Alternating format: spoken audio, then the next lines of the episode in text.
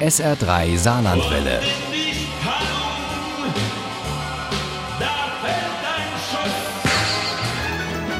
Der Krimi-Tipp. Im ersten SR3-Krimi-Tipp des Jahres geht es um ein brandaktuelles Thema, um Klimaschutz und um Proteste von jungen Menschen. Aber die Spur der Luchse des deutsch-schwedischen Bestsellerpaares Roman Fosen und Kerstin Signe Danielsson ist noch sehr viel mehr und führt uns mitten rein nach Smallland, die Heimat von Pippi und Michel, aber auch in unglaubliche Verbrechen. Uli Wagner hat diesen Page-Turner mit großem Vergnügen gelesen. Wir haben in unserem aktuellen Krimi Krimi Die Spur der Luchse das Thema Klimaschutz als Dilemma formuliert, weil uns die vielen Facetten dieses Themas sehr interessieren. Sagt Roman Fosen im SA3-Gespräch. Smallland ist zum Beispiel reich an alten Wäldern und viele davon sind Naturschutzzonen, wie der Lojuskogen. Jahrhundertelang war es als Riesenkopfwald bekannt gewesen. In den vergangenen Jahren hatte sich im Volksmund jedoch zunehmend der Name Lojurskogen durchgesetzt, der Luchswald. Dieses Mischwaldgebiet ist fast 9000 Hektar groß. Einige davon sollen nun gerodet werden, um das Herzensprojekt der schwedischen Regierung umzusetzen. Eine Hochgeschwindigkeitsbahn zwischen Stockholm, Göteborg und Malmö. Seit Monaten gibt es mitten im Lojoskogen ein Green Village, ein Protestdorf, und es gibt ein kleines Camp von Klimaaktivisten, den wilden Luchsen, wie der Nachrichtendienst herausgefunden hat. Die wilden Luchse sonderten sich vom Rest der Protestbewegung ab. Das galt für die Radikalität ihrer Thesen und Methoden, aber auch ganz konkret räumlich. Zu genau dieser Gruppe, die sich nach den Tieren benannt hat, denen der Lojus Kogen, der Luchswald, Schutz bieten soll, sucht Ingrid Nieström Kontakt. Zu Fuß, denn das Gelände ist unwegsam.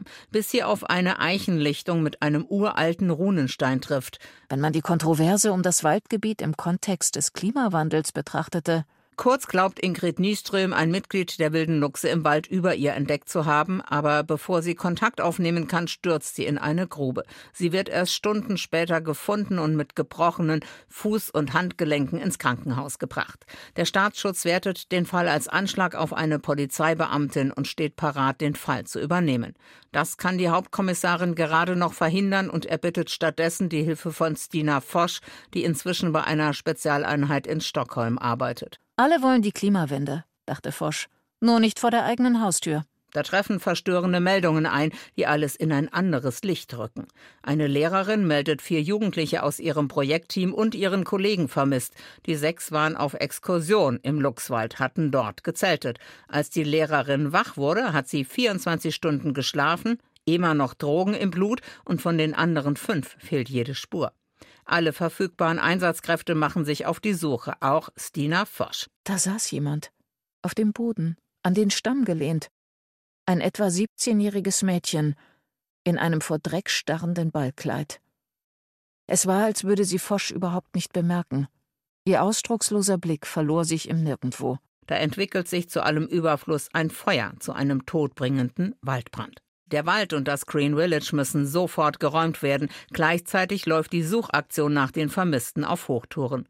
Da werden zwei Jugendliche tot auf der Eichenlichtung beim Runenstein entdeckt, der Lehrer schwer verletzt in der Nähe und auf einem Waldparkplatz ein völlig ausgebranntes Auto mit einer bis zur Unkenntlichkeit verkohlten Leiche.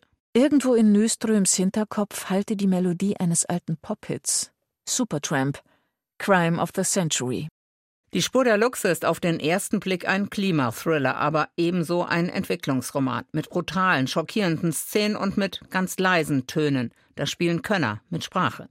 Dieser Krimi von Roman Fossen und Kerstin Sinje Danielsson ist vielfältig und vielschichtig, zwingt zum Innehalten und dazu, sich eigene Gedanken zu machen. Die Spur der Luchse ist topaktuell und atemberaubend spannend. Die Spur der Luchse von Roman Fosen und Kerstin Signe Danielsson ist bei Kiwi erschienen. Das Taschenbuch hat 448 Seiten und kostet 13 Euro. Das E-Book gibt's für 9,99 Euro. Ohne Krimi geht die Mimi nie ins Bett. Für Mimi und andere Krimi-Fans. SR3 Saarlandwelle. Hören, was ein Land fühlt.